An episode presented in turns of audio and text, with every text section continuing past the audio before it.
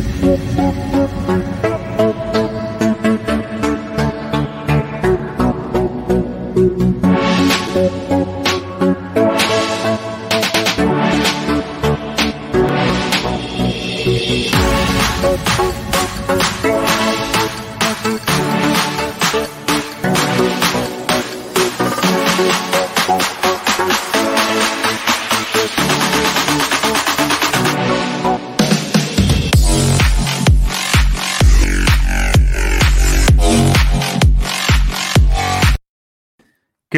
morning, sports fans, bettors, and cappers, and welcome to the Competitive Hedge Podcast. I'm your host of the show, Kenneth Cotterill, and this morning's show is all about sports and the world of betting.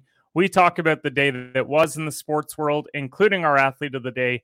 We then talk about the games coming up today, what bets we like, and we cap it off with our competitive hedge parlay of the day, our daily three team parlay, no odds worse than minus 150. So happy belated Canada Day to all of our Canadian listeners. Took a couple days off just to enjoy that birthday weekend as well. So a lot happening here in Regina. And then happy Independence Day to all of our American listeners as well today.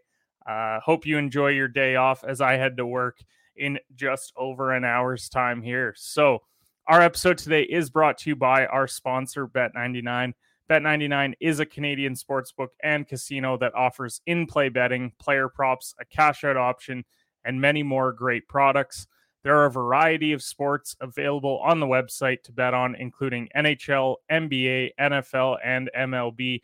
MLB is the only one to bet on right now, it feels like, but Bet99 works smoothly on both desktop and mobile. The Bet99 mobile app can be downloaded from the homepage of their website.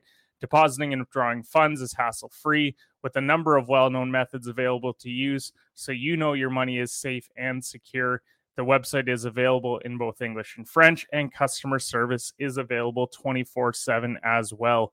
So go to bet99.com to make an account. Please gamble responsibly. You must be 19 plus years of age, and it is available to people in Ontario. So let's get into it by talking about our co athlete shout out of the day, but I guess more so the weekend.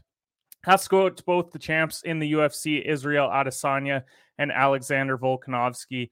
Both retain their titles on the Izzy side of things. First of all, he had one of the best en- entrances of all time with his Undertaker theme. Absolutely love that. And then he goes on to win by unanimous decision. And then on the other side, Volkanovski taking on Max Holloway in the trilogy fight. But Volk sweeps the trilogy, absolutely dominated them, cut them open early. And so we have to give a shout out to both those guys, two of the best to ever do it in their weight class. And they both retain their titles at UFC 276. So when it comes to our weekend betting recap, we did cash parlays on both June 30th and July 1st. Then we got nearly swept if it weren't for the O'Malley no contest. And then yesterday was a bit of a heartbreaker. We went two and one for the parlay. The Braves run line they lose outright despite being up one nothing in the eighth inning. They looked like they were going to be in a good spot, and then unfortunately lose four to three. You had the White Sox winning on the money line and the Rockies winning as well. So it was a profitable day. That's why we always tell you to not only bet the parlay, but take them individually as well, just in case. And then player props wise, we went three and two yesterday as well. So overall, it was a solid weekend. We'll get more into our golf bets as well as we did go profitable uh, at the John Deere Classic as well. Got a big couple weeks coming up in golf, and so should be very exciting times.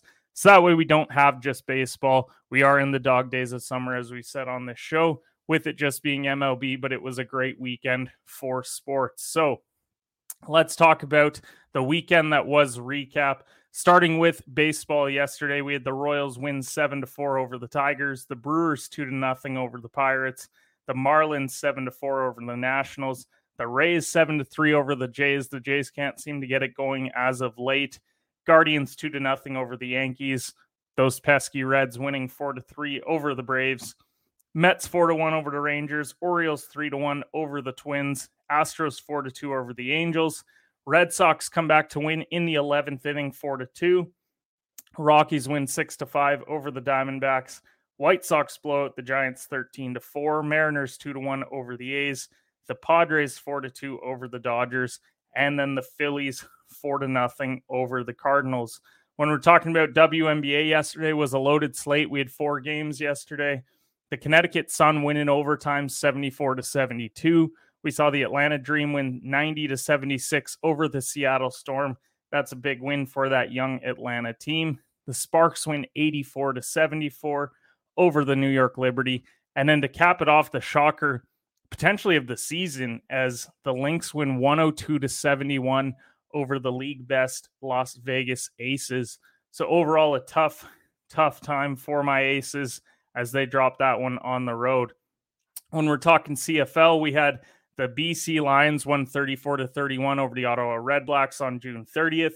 Then on Canada Day, the Elks won 29 to 25 over the Ticats. And then the Riders blew out the Alouettes 41 to 20 here in Regina on Saturday. I was on the golf course listening in, and they pull off the victory. Now, when we're talking about the golf weekend, we did have LIV Golf, where Branden Grace won the individual title. Nice, cool $4 million in his pocket for winning individually. And then the team competition, DJ, Patrick Reed, Pat Perez, and Taylor Gooch won the team event. Now, this event was much better than the first week of LIV Golf. I tuned in a little bit over the weekend.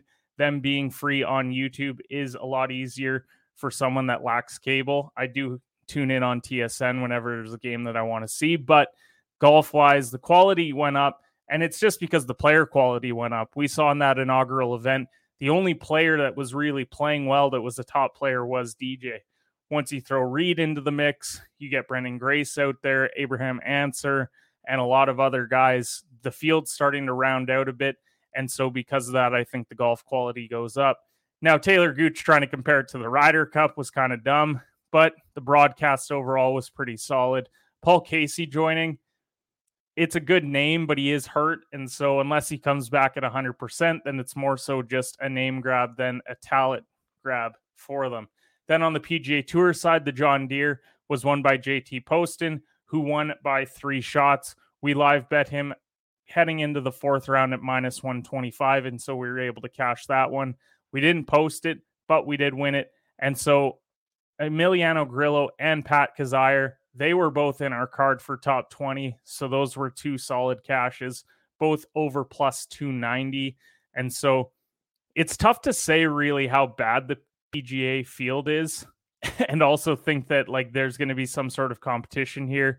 I mean, the golf quality this weekend's clearly on the LIV side, but the favorite heading into that event, I think, was Adam Hadwin and Brandt Snedeker. So you're looking at a pretty bad PGA Tour field.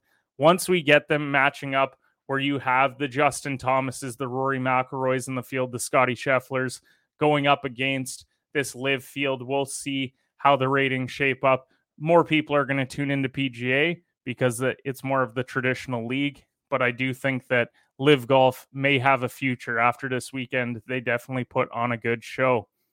And then in other news, massive NBA free agent moves. We're going to touch on a few of them this morning, starting with all the player extensions. You got Bradley Beal, five years, 251. Ja Morant, five years, 231. Zach LaVine, five years, 212 and a half. Devin Booker and Karl-Anthony Towns both got four years, 224. And then the biggest one was Nikola Jokic, five years, 270, and Darius Garland, five years, 193. But the one I wanted to, to hone in on was the Zion Williamson one, the extension that he signed with the Pelicans. A lot of people were a little bit skeptical on this one because they felt like, well, Zion didn't play all of last year. He was out of shape. Why would you want to bring him back? And to me, the biggest risk, it is the biggest risk, but you have to do it if you're New Orleans. With the way that your roster is constructed right now, the only truly young asset that you have, I would say, is Herb Jones. And so when you have Brandon Ingram, who's starting to enter his prime, you traded for CJ McCollum last year. You got Jonas Valanciunas, Larry Nance, Devonte Graham. This is a team where if Zion does come back and is 100%, we could see them contend in the Western Conference. We saw them take Phoenix to six games despite not having Zion. So it's kind of scary to think the fact that he's the number one option on this team when healthy. I think he could be a huge impact player for them. And when you're a smart, small market like New Orleans, you can't afford to let this guy walk. If you trade him even for solid pieces, then all you're doing is saying, well, we're not going to win the championship.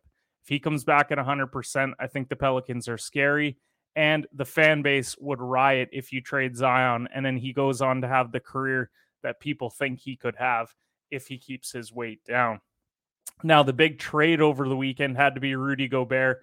Four first rounders, Walker Kessler, and other players involved.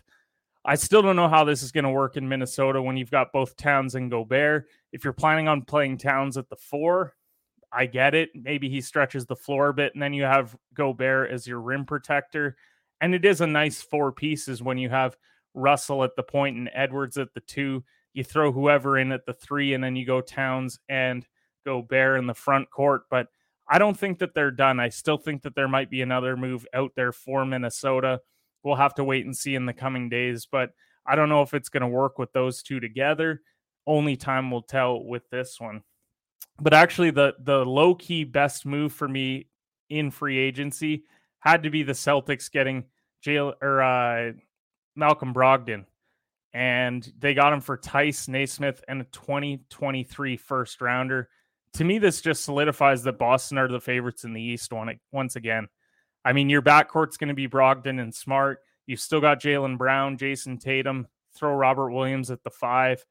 I think that that's a very scary starting five for a team that just went to the NBA Finals and lost in six games. Brogdon's a very solid point. He's more of a distributor than uh, Smart is. And so I think they're going to pair well together. And so that move to me puts Boston back in the driver's seat in the Eastern Conference. Then you had the Knicks. They went out and signed Mitchell Robinson, four years, 60 million. Jalen Brunson, four years, 104. Feels like they just paid guys to pay them. I think the Robinson contract's fine. 15 million a year for what he can provide for you is solid. I would have liked to seen the Brunson contract be in the 20 million range, but it is the Knicks. Let's see if he pans out. He still is pretty young. Maybe it does work out for them, but I'm still not a major fan of that number surrounding Brunson, especially when you've got guys like Tyus Jones getting two years 30 from Memphis. I think with where the Knicks were at, that might have been a bit of a better option. Lu Dort got five years, 87 and a half. That's a nice move for OKC to retain him. Now they need to start turning these draft picks into players that can actually play. And then Oklahoma City might be building something. And then Anfernee Simons, four years, 100 million. Think it's a big overpay by Portland, but we thought that they were going into a rebuild. Now it appears that they're going for it again. And so it's a confusing move by Portland. The big thing with NBA free agency now is we're looking at three guys. We're looking at Harden to extend, and then what's happening with KD and Kyrie Kyrie to the Lakers picking up steam, and then KD heading to either Phoenix or Toronto appears to be the two landing spots for him. Now, let's talk about big games on the slate for today. And no, we're not going to talk about the Nathan's hot dog eating contest. Uh, Joey Chestnut should be the favorite. He's minus 3,000 the last I heard. So maybe just uh, either enjoy it or be disgusted by it. I don't really know which one it is. So big games today. We do have a little bit of CFL action. We got Toronto taking on Winnipeg. The over under in this game is 43. Feels a little bit low, but given Toronto coming off that three point performance in BC, I think they might be tempering expectations a bit. But the Argos are at home, and I do like the over here. Winnipeg minus four as well. Kind of leaning Toronto with the points, and I know a lot of other people are, but we've got a different Toronto bet later on that we're really liking for this game. WNBA wise, we've got Phoenix taking on the LA Sparks. The Sparks coming off a back to back now. Uh, they are at home and they did win by 10 yesterday. And then you've got the Mercury who had the day off, but the day prior lost by 16. So the Sparks will be favored tonight, and we'll see if Phoenix can pull off the upset. MLS, there's four games on the slate. We're not going to touch on those ones too in depth at all because I'm going to reserve judgment on these games until I watch some more. Um, I don't want to start betting on a sport. I'm familiar with soccer. I'm familiar with EPL. I'm just not big into the MLS. And so I'm going to give it a bit more time, analyze some games before I dive in and start to bet on the MLS slate. So let's now talk about the plays that I like and lean early on today. These are bets that I might take, but want to wait until some starting lineups come out. That is the tough part about doing a show early in the morning, is that you want to make sure that players are in, pitchers are in, and you don't want to bet too early on. So, kind of leaning the Mariners plus one and a half versus San Diego today. Uh, Flexen is going, and the Mariners have played well as of late. I know they just played a garbage team, but they have won seven of their last 10. The Padres have been sliding a bit. They've won just three of their last 10. The money line's plus 155. So maybe it's worth a little bit of a sprinkle, but I do think that the safer bet would be taking the Mariners plus one and a half, and you can still get some decent value on that at minus 135. Brewers money line versus the Cubs. It started at 150. It's already up to minus 160. We kind of like that one for the parlay yesterday, but we weren't going to bet it that early on. We do have Lauer going for the Brewers and then Justin Steele, who is very bad on the road. So I do tend to lean. If you wanted to throw Brewers money line into a parlay, parlay it with a game with a little bit more juiced odds. Braves money line was minus 170 yesterday, still sitting there this morning against St. Louis. The Cards do have Dakota Hudson going. He's got his 3.83 ERA, taking on Kyle Wright with his 3.03. I just think if you wanted to even go Brewers Braves money line, you can get some plus money there with a bit juiced odds. But I do like Wright going for the Braves today. The A's plus one and a half today with Irvin going against Toronto. Toronto has not been playing great as of late. They're on a three game losing streak and they've only won four of their last 10. The A's have also struggled, but I do like Irvin on the mound today, taking on Manoah. Now, Manoah does have the 2.09 ERA, so the Jays do like to show up when he's out there, but Irvin with his 3.58. I think they have the ability to keep it close here. So I would lean the plus one and a half because plus one and a half is still plus money at plus 110. Then you've got the Dodgers money line. This is one that I would just toss in a parlay. It's minus 280. It's very juiced, already up to minus 285. You've got Urias going for the Dodgers, taking on Kyle Freeland for the Rockies. I would even look if you want a little bit of a three team teaser, go Braves, Dodgers, and Brewers money line. You could get some pretty nice value there on those games. Now, player prop wise, we post all of our player prop lines on our social media accounts at CompEdge Pod. This is why you need to go follow us on those social platforms. We were profitable yesterday. We're hitting on the parlays as well. So we've started out July strong. So you don't want to miss any of those plays. Trying to put them out on both Instagram and Twitter. Twitter is where we tend to post all of our plays, though. So be sure to go and check that out today. Now, the competitive hedge parlay of the day. This is how we're going to finish off the show today. We've got a nice three teamer cooked up. No odds mer- worse than minus 150. Only looking to put out winners here. Now, these are tentative plays that we like early on. We may change our minds later on in the day. This is why you got to follow us on our social media accounts. But as of now, love the value on these three plays. And so may put it in early. And then if things change, put in a second parlay as well. So, starting with Milwaukee Brewers team total over five and a half today at plus 140. I could have gone four and a half, get it closer to minus 120, but I love the value here at plus 140. As I said, Lauer's going for Milwaukee, so I think he's going to be solid. Justin Steele is bad on the road. The money line value, it went up too high. The over is at nine with a plus 100. I don't love that with Lauer going. I think he may only give up a run or two. So we're asking a lot of the Brewers bats. So this is the first team total that we've taken, but I have faith in them at home to put up plenty of runs. Steele on the road has a 7.29 ERA. So I think he gives up quite a few early. They they get up to five, and then they just have to get one late in the game. They get close to seven or eight by the time all is said and done. Then I like the Marlins money line versus Detroit. This one's minus 110. Garrett Braxton going against Patty Corbin. Corbin is very hit and miss. He tends to get a decent amount of Ks, and he is coming off his best performance of the year. He had 12 Ks in his last start. I think he struggles today. I think Miami takes advantage. The bats get going, and on the road, they pick up the win. So minus 110 on that one. And then our final play of the day Toronto Argonauts team total over 17 and a half at minus 112. And people might think that I'm crazy because when you look at the Bombers, they've given up 17, 12, and 12 in their first three games. But none of these offenses are great. They took on Ottawa twice and then Hamilton. Argos were pitiful in BC, put up 20 the week prior. I think every team is in for a bad game early on in the year, and I think Toronto had theirs. The other thing to factor in is Andrew Harris goes up against his old team. He's going to have some added motivation. If you like him for a touchdown, minus 115 was where the odds were at yesterday. So that might be worth a play as well. I think Toronto gets past the 20 mark. And so I love the team total over 17 and a half. That's valued at minus 112. Overall, the odds on the parlay are plus 770. And so you can find all those odds over at bet99.com. Use promo code shooters at sign up.